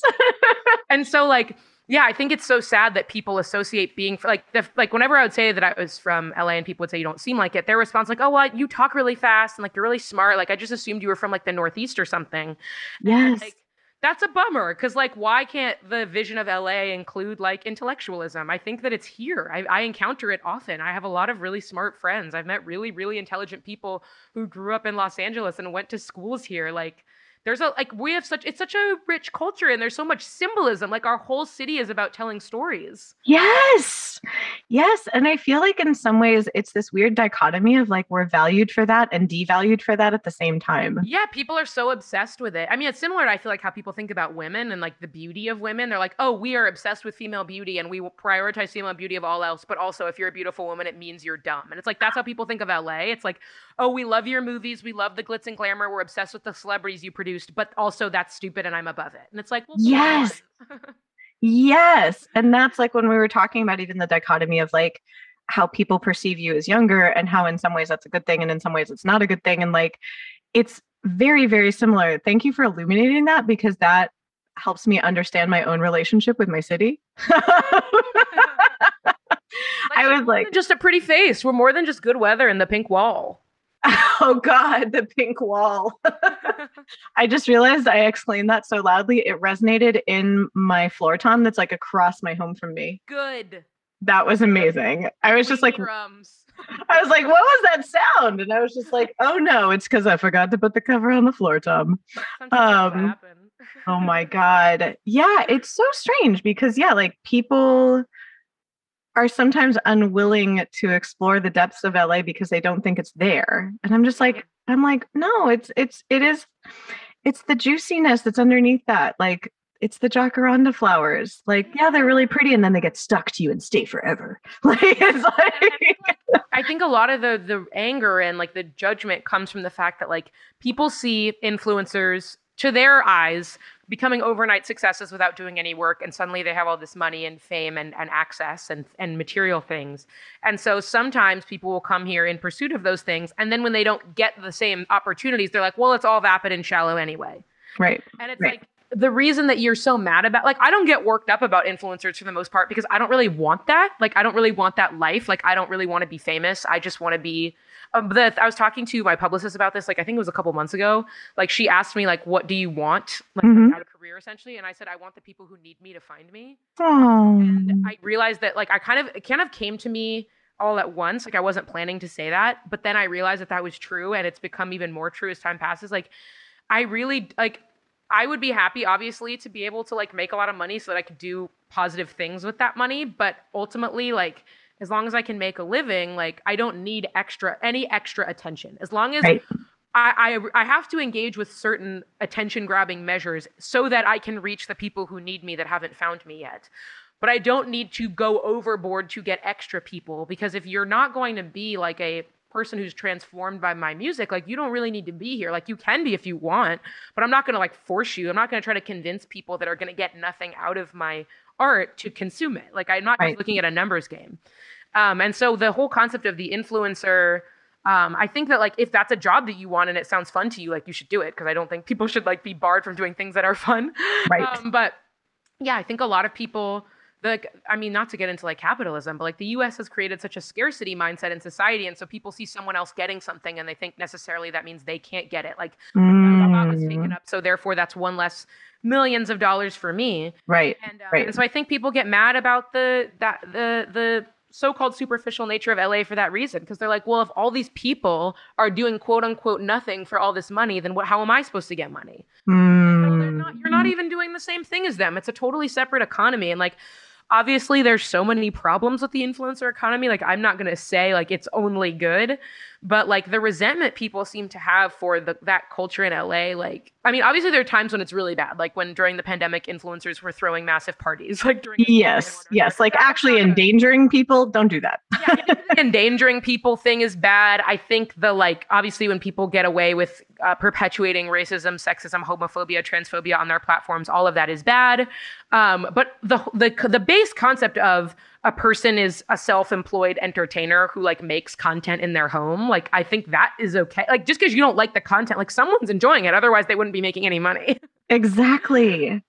And like, I love how you framed attention in a way like, I remember someone said to me, they're like, oh, this person's being so annoying. They're just like attention seeking. And I was like, yeah, we actually as humans do like attention. yeah, you need it to live. Yeah, I was just like, it's okay that we want attention.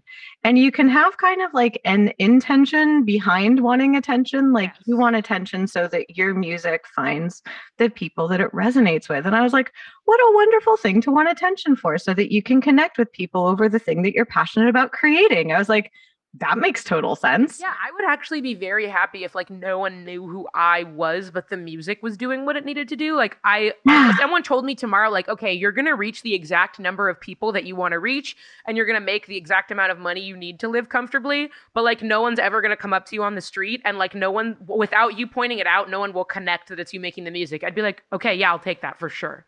Yeah. Yeah. It's like the and music is doing what it needs to do, and I get to live my life like unimpeded by people like trying to like know about my personal business. you're like, that sounds actually Sounds ideal. perfect. Are you kidding? I don't want to be mobbed when I walk down the street. Like, and I, I also genuinely think that like I don't know if anyone actually wants that. I think the people who they're def like the people who have it definitely cultivated it, but I think that they feel like they have to. I don't know, may, and maybe I'm wrong. Maybe at a core level, they're like, I really love having millions of people invested in me getting a haircut. Maybe they like but I, I have a feeling that they that really what they wanted was I want to be the best. I want to be at the top of my field. I want to make a lot of money. I want people to tell me that they love me all the time. And then the Right. actual fact of it is just not healthy for the human brain. I'd be so curious to talk to someone in that position. And like, I was just like, shout out to my producer who will be listening to this. Um, at some point, like, I mean, as weird as this sounds, I would love to talk to Paris Hilton because I haven't since we were little kids because we went to Buckley together and we actually share a birthday. Um, yeah, she's exactly a year older than me. Um, cause she was in the grade above me, and I didn't realize that that's who it was until another friend of mine actually pointed out. Um, like he was going through like a bunch of old stuff at his parents' house, and he was just like, "Oh yeah, remember like Paris Hilton was in my grade?" And I was just like, "No." And then like he like showed me her picture and I was like, wait, that was like the girl that had my birthday. I was just like, wait, what? we both bought cupcakes on the same day at school. Exactly.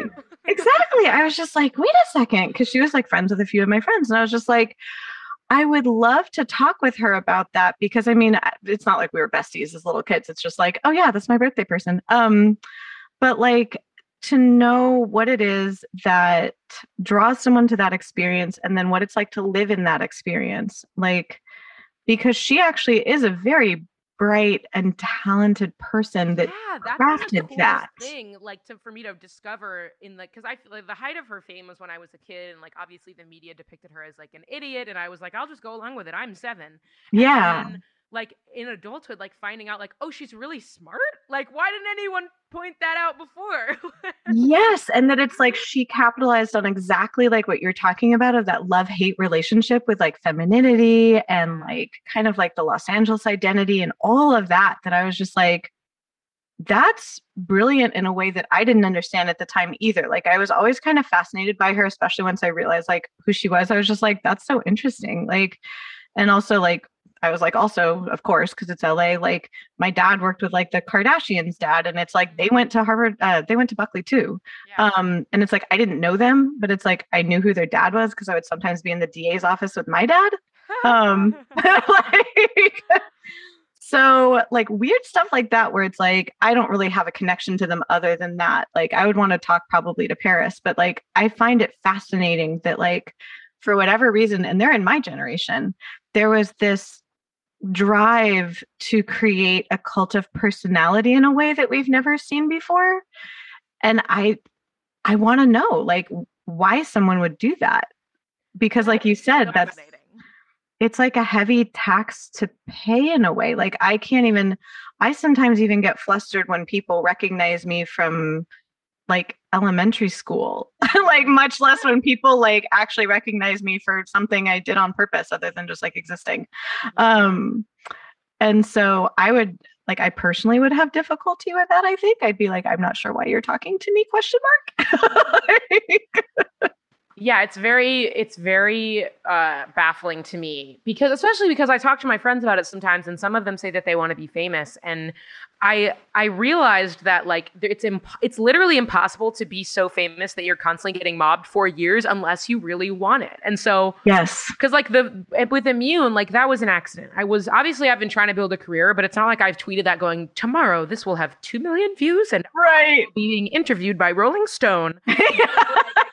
This is a very silly little joke that maybe a 100 people will see and it was really, really intense. And the attention was really intense for about 36 hours. And then it died down because it always does. Yep. And the only way for a person to have, like, the level of attention that I was getting, and also keep in mind, this was purely online. I don't think that if I'd gone outside that weekend, like, I would have been stopped. Right. Um, but the only way to, like, convert that attention into, like, many years of, like, dogged pursuit by the press is to, like, create it. Like, I firmly believe that, like, even when a very famous person is complaining about, like, the difficulties of fame and how taxing fame is, I'm like, well, if you really didn't like it, like you could just step out of the public eye, and after a couple of years, the attention would decrease significantly. Yes. Um, because people just get bored if you don't give them anything else to think about and you don't give them anything else to feed on. Um, and so I know that like that it takes cultivation. And I think ultimately what those people have decided is like, I want to be performing at a certain level, like in certain venues with a certain degree of autonomy. And the only way to have the kind of, especially as a woman, the only way to have right. that kind of autonomy is to be like literally the most famous person to ever live. Right. so it's like, I kind of get it when I think about it from that perspective. It's like, listen, if you want to play the Staples Center, that means you have to have enough people in your fan base willing to buy tickets at that, for that venue. And like, yes. I don't know how many people it is 50,000, 90,000, a crazy amount of people. Yes. And if you want to play that size venue in like every city in the world, that's so many people. And that's so many diehard fans. Plus, you're Yes. going to need to have like at least another amount of like at least that many people times two of people who are like kind of casual fans. Right. That's just a crazy amount of interest that you have to generate. And so I realized personally, like my team disagrees. I'm like, I just want to play the Wiltern. And they're like, you could play the Staples Center. And I'm like, I mean, maybe, but I don't care. right. really, I really just would love to play like like the tour that I'm going on in April. I'm opening for Amos Lee on the East Coast, and all of the venues we're playing are these like beautiful theaters that are that seat like one to three thousand people.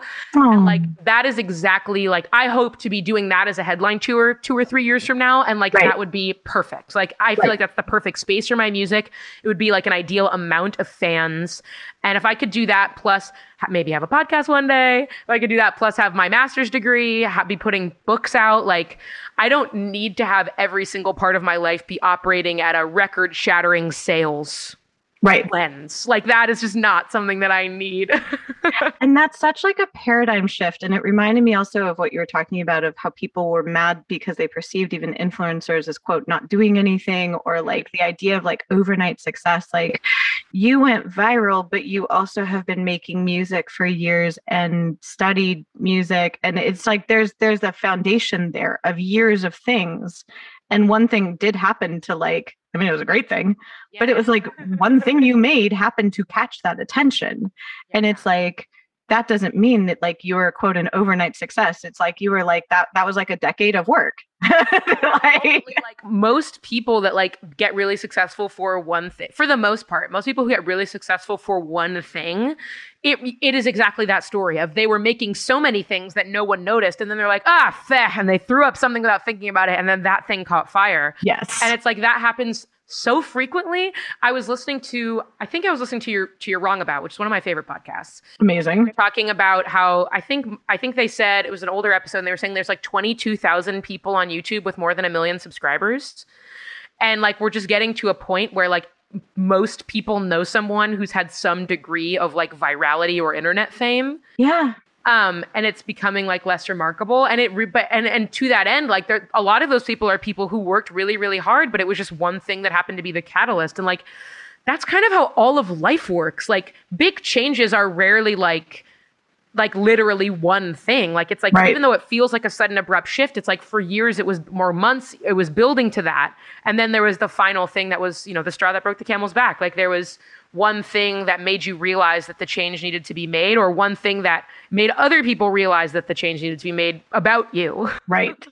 Right. It's like there's that one little, it just kind of like whoop, like pushes it over the edge. And like thinking about that also in terms of like kind of our culture of like optimization and like wanting to be the best. And it reminded me of what you said about your brother, like, well, of course I'll go to the best school and of course I'll do the best thing. And it's like, I remember feeling that pressure as well. And I feel like there's value in being not that you should like not give things your all, but there's value in doing stuff even if it's not like the Beyonce, and that's okay. I, I'm sure there are days where Beyonce is like, I don't I don't want to do all of this today. yeah. yeah i think i that's been very freeing to me i'm like finally um starting to develop hobbies that i'm not good at i never let myself do that before because like i don't want to sound like vain but like i've always been a very skilled writer and so whenever i've Mhm. picked up like other forms of writing that i hadn't tried before they just came pretty naturally to me and i was able to do them with ease and i so i never tried to do anything else. Like i would draw and i'd be like i'm bad at drawing. I don't do that Right. and I would cook and I'd be like, I'm bad at cooking. I don't do that. And I would just not do it. But recently, specifically when it comes to exercise, I've always thought of myself as a person who didn't like exercise. I'm a couch potato. I'm lazy. I exercise my mind, not my body. Like, I'm not that person. and for some reason, like a few weeks ago, partly because this older brother of mine, the overachiever, he's um, running a half marathon next month because it wasn't Ah. enough.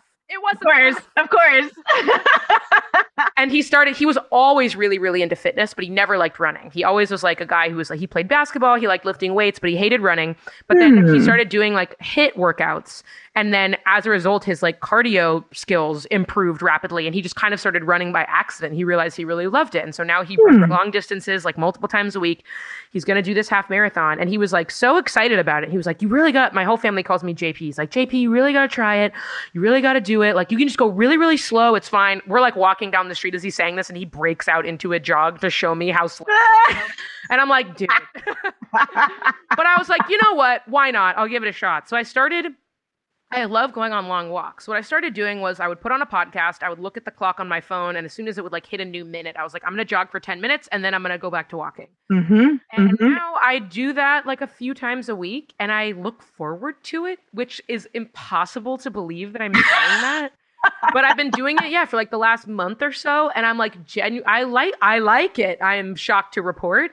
Um, Yep. and it's hard. I'm not good at it. I'm very slow. I cannot run a full mile in 10 minutes, but I've decided that one of my goals is to run a 5K by the end of the year because it's only three miles. And I'm like, I Right. can run a 5K. And they, they usually say it takes like 30 to 40 minutes for like an average person. I'm like, if I can run a 5K in 40 minutes or less, I will have, be so much farther ahead than I was in my fitness than I ever have been in my entire life. And it wasn't a New Year's resolution. It wasn't something that I like, you know, really planned. It's just like I just feel better when I exercise. I know it's good for my mental health. I also read that it like helps prevent like cognitive decline, like Alzheimer's and dementia. And I was like, oh crap, I forgot about that.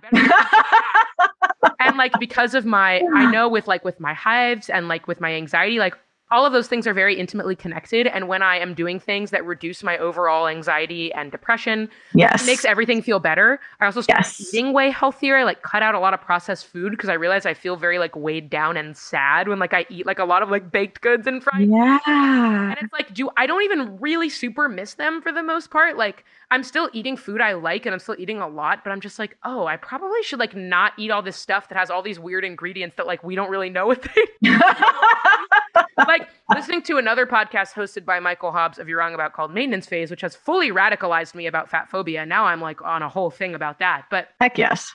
they were talking about um Halo Top and they were talking about like SnackWells, all the like they go Oh my God. Yes. ads.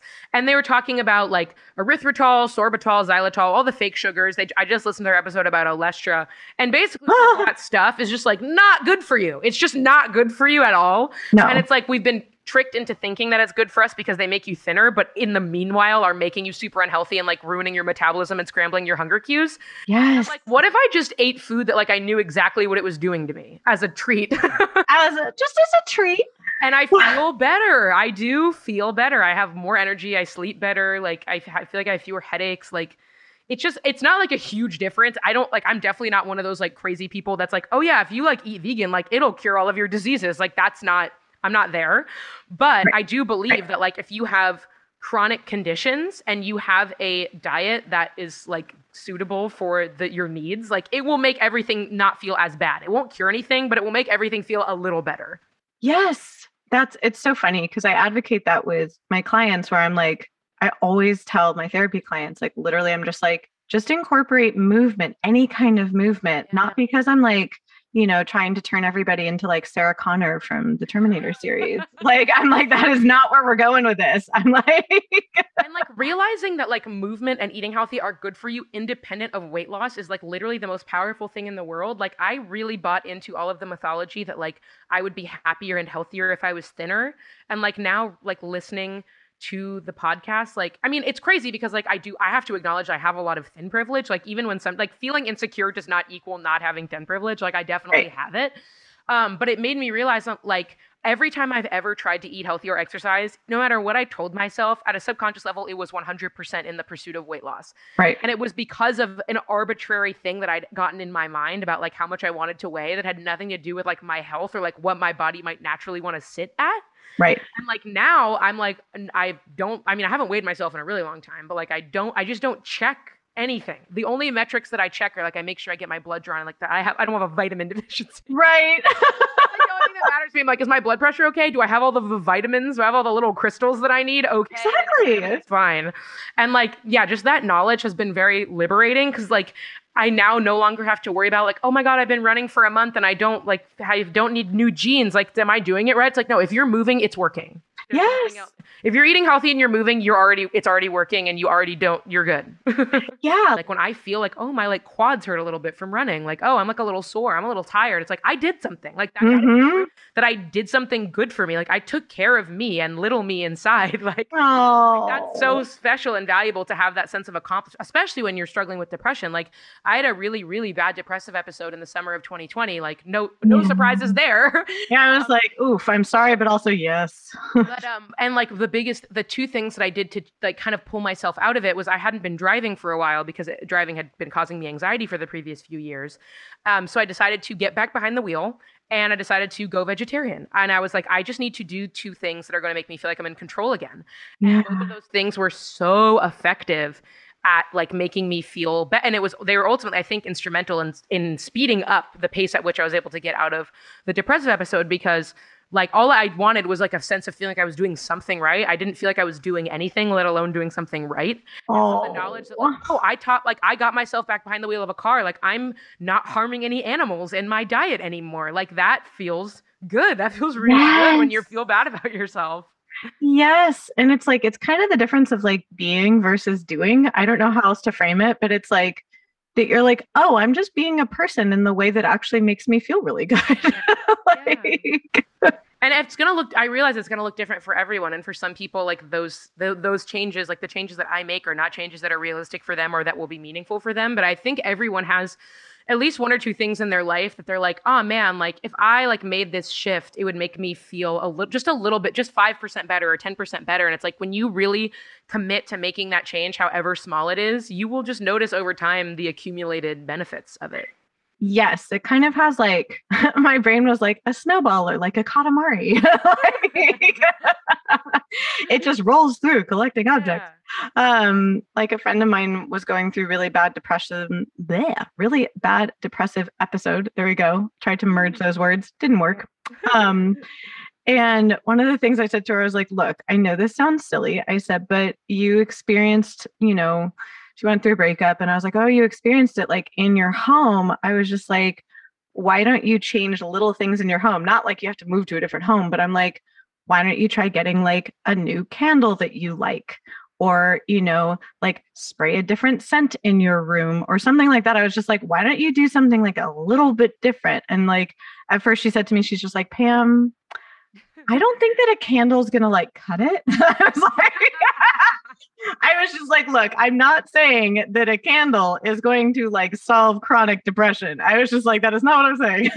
Like, it's all about but it really is all about like accumulating small things like can make like 15 small change because making the one big change that like moving to a new place like that would really do something but like that's not realistic but like right. getting a candle and like spending more time outside and like putting up like a new poster like all of those things added together do start to accumulate good goodwill over time Exactly. Like once she came out of the depressive episode, she did, she laughed about it with me. She was just like, you know, I did get a new candle. And, it you know what? great. It was really nice. she was like, she was like, I was annoyed at how pleasant it was. yeah, yeah. It's like that is too funny. Um, I just looked at the time. I was just like, "You've been so generous chatting this whole time," and I'm like, "Oh God, I have to actually like go outside." Oh, yeah, I'm, I'm, we can, I, I gotta, yeah, I'm getting texts and calls, but I told them, hey, I am talking about candles and the city of Los Angeles, okay? I am Joan Didion. I was gonna say we are like doing a Joan Didion, Eve Babitz combo Yes. maneuver. Yes, and that's hon- I can't stress enough. Exactly what I needed. Exactly what I needed. Thank you so much for listening to this episode. If you liked what you heard, please head over to your preferred podcast platform and follow our podcast. You can also give us a five star rating or drop a glowing review. All of these things help more listeners to discover our podcast, and that means that then they can enjoy the wisdom of our wonderful guests. You can also come hang out with us on social media. We are on Instagram and TikTok under Why Not Both Podcast. Thanks again, and we will see you the next episode.